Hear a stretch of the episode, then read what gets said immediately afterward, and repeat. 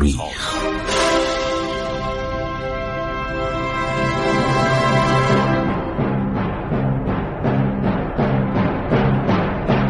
کاری از گروه جوان و اندیشه رادیو جوان.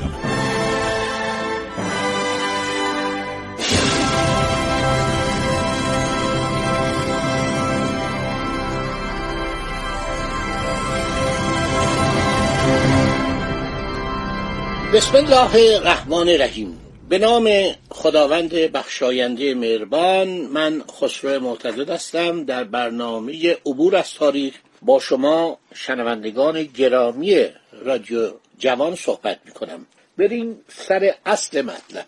در سالهای آخر سلطنت محمد شاه که گفتیم بسیار مریض بود و عرض شود که این چند تا بچه داشت. پسر بزرگش ناصر میرزا بود که مدتی تهران بود بعد میره در تبریز. چون معمولا بعد از قرارداد ترکمانچای اینا ولیت ایران رو در تبریز مستقر می‌کردن به دلایل مختلف. و عرض شود که وقایع اتفاق میفته یکی شورش آقاخان محلاتی که جالبه که این شخص داماد فتریشان بوده. وقایع اتفاق بیفته میگن انگلیسی ها این کار می‌کردن که ایران دیگه دنبال مسئله حرات نباشه. این مسائل همه مطرح خواهد شد. هنوز وقت داریم. یعنی هنوز دوران چهارده ساله محمد شاه ادامه داره و همین روش های حاج میرزا ما دو تا شاهد عینی داریم. یکی شخصی است به نام موسیو ریشارد خان. موسیو ریشارد خان اهل فرانسه بوده که بلند میشه میاد ایران. که از مواهب ایران استفاده کنه. اون موقع خارجی که ایران می اومدن ایرانی ها اولا احتیاج به مترجم داشتن. اولین عرض شود که امتیازی که به آنها داده می‌شد استخدامشون می‌کردن. ولی اینکه دولت ایران افراد زباندان زیاد نداشت و این کسانی که می اومدن اینا عرض شود که زبان چون می‌دونستن به درد دولت ایران میخوردن. بعدم بعدها که دارالفنون تأسیس شد خارجا در ایران کسانی که دانشی داشتن مثلا آگاهی داشتن در دارالفنون استخدام می شدن برابر این موسیو ریشارد خان میاد به ایران که حالا سفرنامه اونم که مرحوم دکتر سقفی ترجمه کرده در کتاب مقالات گوناگون چاپ شده خیلی جالبه. چون اطلاعات جالب اطلاعات بسیار خواندنی و شنیدنی از ایران آن زمان داره. موسیو ریشارد خان سالهای متمادی در ایران موند. بعدم اسلام آورد. یک زن ایرانی گرفت و عرض شود که در ایران ماندنی شد و با اینکه معلومات پزشکی نداشت کم کم ایشونو به عنوان یک پزشک شناختن. خانهش هم خیابان لالزار بود. توجه می‌کنید؟ که گاهی ناصر شاه به دیدن این می‌رفت. در خیابان لالزار ازش دیدن می‌کرد. و بعدم خانم کالا که نویسنده و روزنامه نگار ایتالیایی بوده اومده ایران اینو دیده نوشته که این خیلی از ایران خوشش میومد گفت واقعا ایران بهتر از فرانسه است.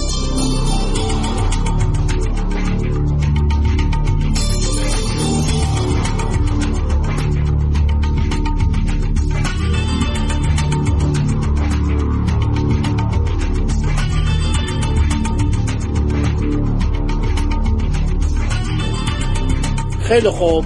هر شود حضور اولتون یک خانومی هست به نام کالا سرنا.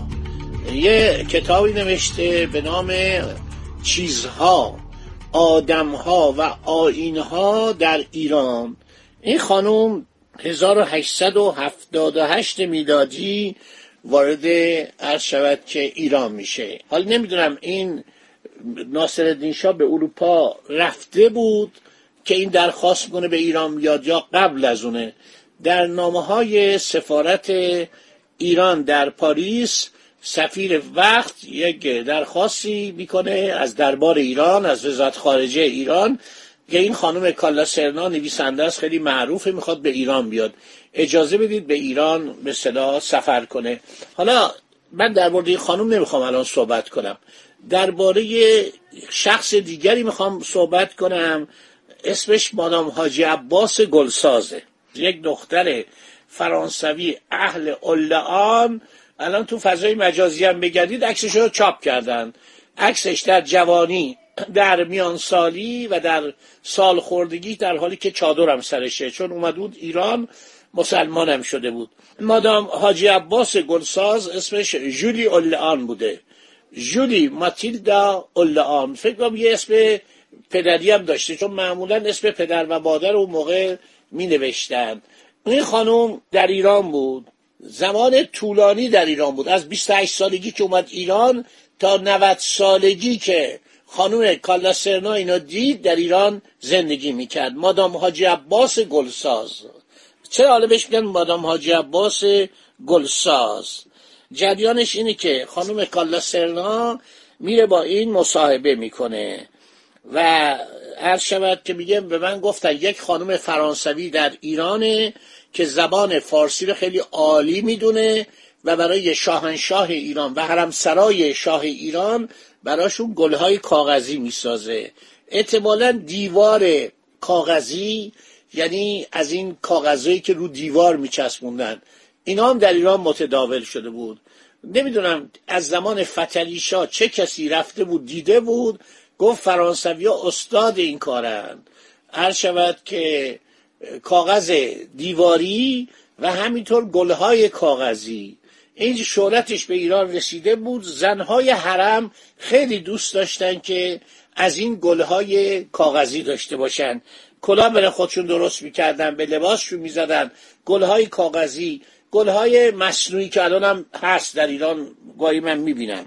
خیلی خوب. یه من وقتی رفتم ایران رفتم به خانه مادام حاجی عباس گلساز که قبلا خونش جزو املاک شاهنشاهی بود ناصر شاه. بعد یه خونه ای بهش بخشید و گفتش که تو در این خونه زندگی کن. سالی سی هزار قران که به پول فرانسه سی هزار فرانگ میشه سالی سه هزار تومن خیلی پول بوده اون موقع. سی هزار قران بهش حقوق میده. هر ماه میشه دویست و پنجاه تومان. اگر در نظر بگیرید که حتی وزرای ایران مای دویست و پنجاه تومان حقوق ندارن آن وقت خواهید دید که مادام حاجی عباس گلساز پیش ناصر شاه چه قرب و منزلتی داره. ناصر شاه به می‌گفت مادر من. اینم به ناصر شاه می‌گفت پسر من. ما جلو افتادیم چون می‌خوام این سرگذشت به دوره محمد شاه می‌خوام برگردم براتون تعریف کنم. هر شود که میگه من رفتم در خانه اینو زدم در خانه رو که باز کردم یک دوشیزه در را به روی من گشود و به زبان فرانسه فسی به من خیر مقدم گفت. بعد فهمیدم که این دوشیزه را مادام حاجی عباس که اولادی نداشته به فرزندی قبول کرده است. وقتی وارد شدم دیدم که مادام حاجی عباس زیر کرسی نشسته است. زیر کرسی خیلی اون موقع مزه داشت. الان مزه نداره. یعنی الان آدم نمی‌خواد بره تنبل خونه درست کنه برای خودش. ما بچه که بودیم در خانه ما در هر خانه ای که شما می‌رفتید کرسی بود. کرسی عرض شود که یک تقریبا چارچوبه بود که اینو از چوب درست می‌کردن. نجارای ایرانی استاد بودن در این کار. و این جالبه که به کشورهای همسایه هم رفته بود. از زمان قدیم از زمان صفویه قبل از اون کرسی در ایران بوده در دهات هم بوده در شهرها بوده در دهات بوده. حتی خانه شاه هم که می‌رفتید ناصر شاه زیر کرسی می نشست در زمستان وزرا همشون. غیری که شما مورد توجه بودید اجازه میدن شما هم زیر کرسی بنشینید.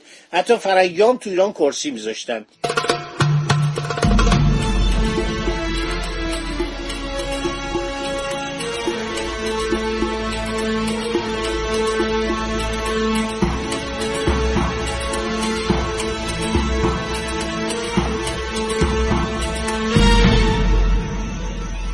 هر شود که میگه من رفتم تو دیدم این خانوم زیر کرسی نشسته. مادام حاجی عباس گلساز. اصلا کسی جولی الکسان ماتیلدا عرض شود رو به یاد نمی آورد. همه می‌گفتن مادام حاجی عباس گلساز. حالا چرا بهش می‌گفتن مادام حاجی عباس گلساز؟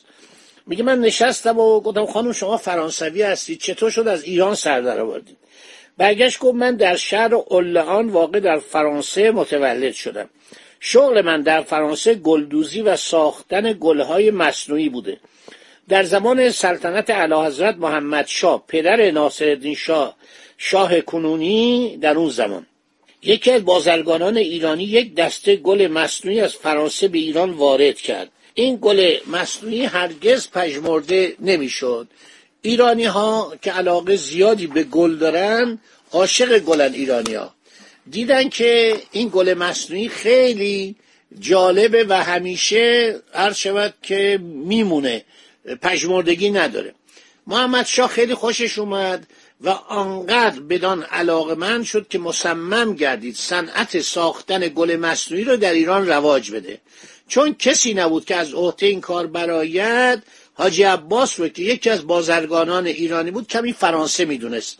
به فرانسه فرستاد تا از آنجا یک نفر کارگر قابل استخدام کرده با خود به ایران بیاورد. وقتی که حاجی عباس به فرانسه آمد در صدد جستجو برآمد. مرا به او معرفی کردن حاجی عباس داشته تو خیابون شانزلیزه راه می‌رفته. دیدی یک مغازه هستش گل مصنوعی و کارهای به اصطلاح زیبا و گلدوزی اینا داره. وارد میشه این خانم موقع 28 ساله بوده. سلام علیک می‌کنن و میگه که خانم من می‌خوام شما رو استخدام کنم با دریافت حقوق کافی برای ساختن گل مصنوعی به ایران تشریف بیارید. من در آن موقع 28 سال داشتم. جولی میگه. هنگامی که من و حاجی عباس متفقا به ایران سفر می‌کردیم حاجی عباس آنقدر اظهار محبت و عشق و عاشقی کرد تا بالاخره من رضایت دارم که زوجه او بشوم. گفت خیلی خب ما حاضرم زن تو بشم. لیکن چون حاجی عباس مرد متدینی بود مرا واداشت که دیانت اسلام را قبول نمایم. یکی از دوستان صمیم من در آن زمان دختر قاسم خان قاجار زوجه محمد شاه و مادر ناصر میرزا ولیت بود. من به زودی در آن زمان نفوذ بسیاری پیدا کردم.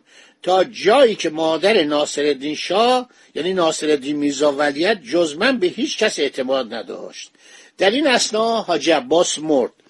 من که فرزندی نداشتم خانه خود را به اندرون یعنی قصر سلطنتی منتقل کردم. از آن پس با مادر ناصرالدین میرزا که آن وقت نام فرزندش هنوز ناصرالدین شاه نشده بود در یک جا زندگی می کردم ناصر میرزا از کوچکی در بغل من بزرگ شد. بچه ها رو در تهران نگه می داشتن بزرگتر که می شدن مثلا دوازده ساله می شد می فرستادن آذربایجان. ولیت باید بره آذربایجان. یکی از حکایات که من همواره در گوش مادر ناصر میرزا می مهد اولیا. این بود که به او می‌گفتم که در اروپا بسیاری از زنها سلطنت کردند و بعد تاریخچه سلطنت آن زنها را برای مادر ناصر میرزا بیان می‌کردم و می‌گفتم که در مشرق زمین هم ممکن است زنها سلطنت کنند. خب گفته مثلا کاتیندو مدیسی بوده بعد آن دوتریش مادر لویی چهاردهم بوده. خیلی از زنها در عرض شود که اروپا به سلطنت می‌رسن. مثلا خانواده برژیا لوکرس برژیا که باباش پاپ بود و برادرش هم فرمانده لشکر ایتالیا بود مدتها بر ایتالیا سلطنت می‌کرد. خب وقتم تموم شد. اجازه بدید که باقی ماجرای جالب و براتون در برنامه آینده بگم که بدانید این مادام حاجی عباس گلساد چه هنرهایی کرده. در یک از این سریال های تلویزیون اشاره بهش کرده بودم ولی اینو جاسوس جا زده بود. این بدبخت جاسوس نبود. این هر شود که فرانسوی بود و شاه آورد اومد ایران استخدام شد تا پایان عمرش هم در ایران بود. در 90 و چند سالگی مرد. در ایران زندگی می‌کرد. مادام حاجی عباس گلساز. مردم چون اسم اینو نمی‌تونستن بگن مثلا ژول الکسان ماتیلدا عرض شود که آن اسم اینو ورداشتن کردن مادام حاجی عباس گلساز. در تاریخ اسمش موند. خدا نگهدار شما تا برنامه بعدی.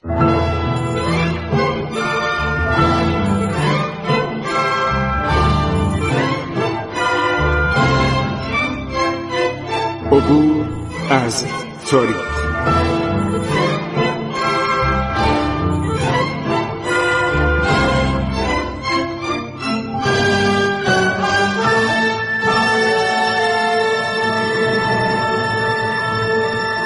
ایران با شکوه. سرگذشت ایران ما به روایت خسرو معتزد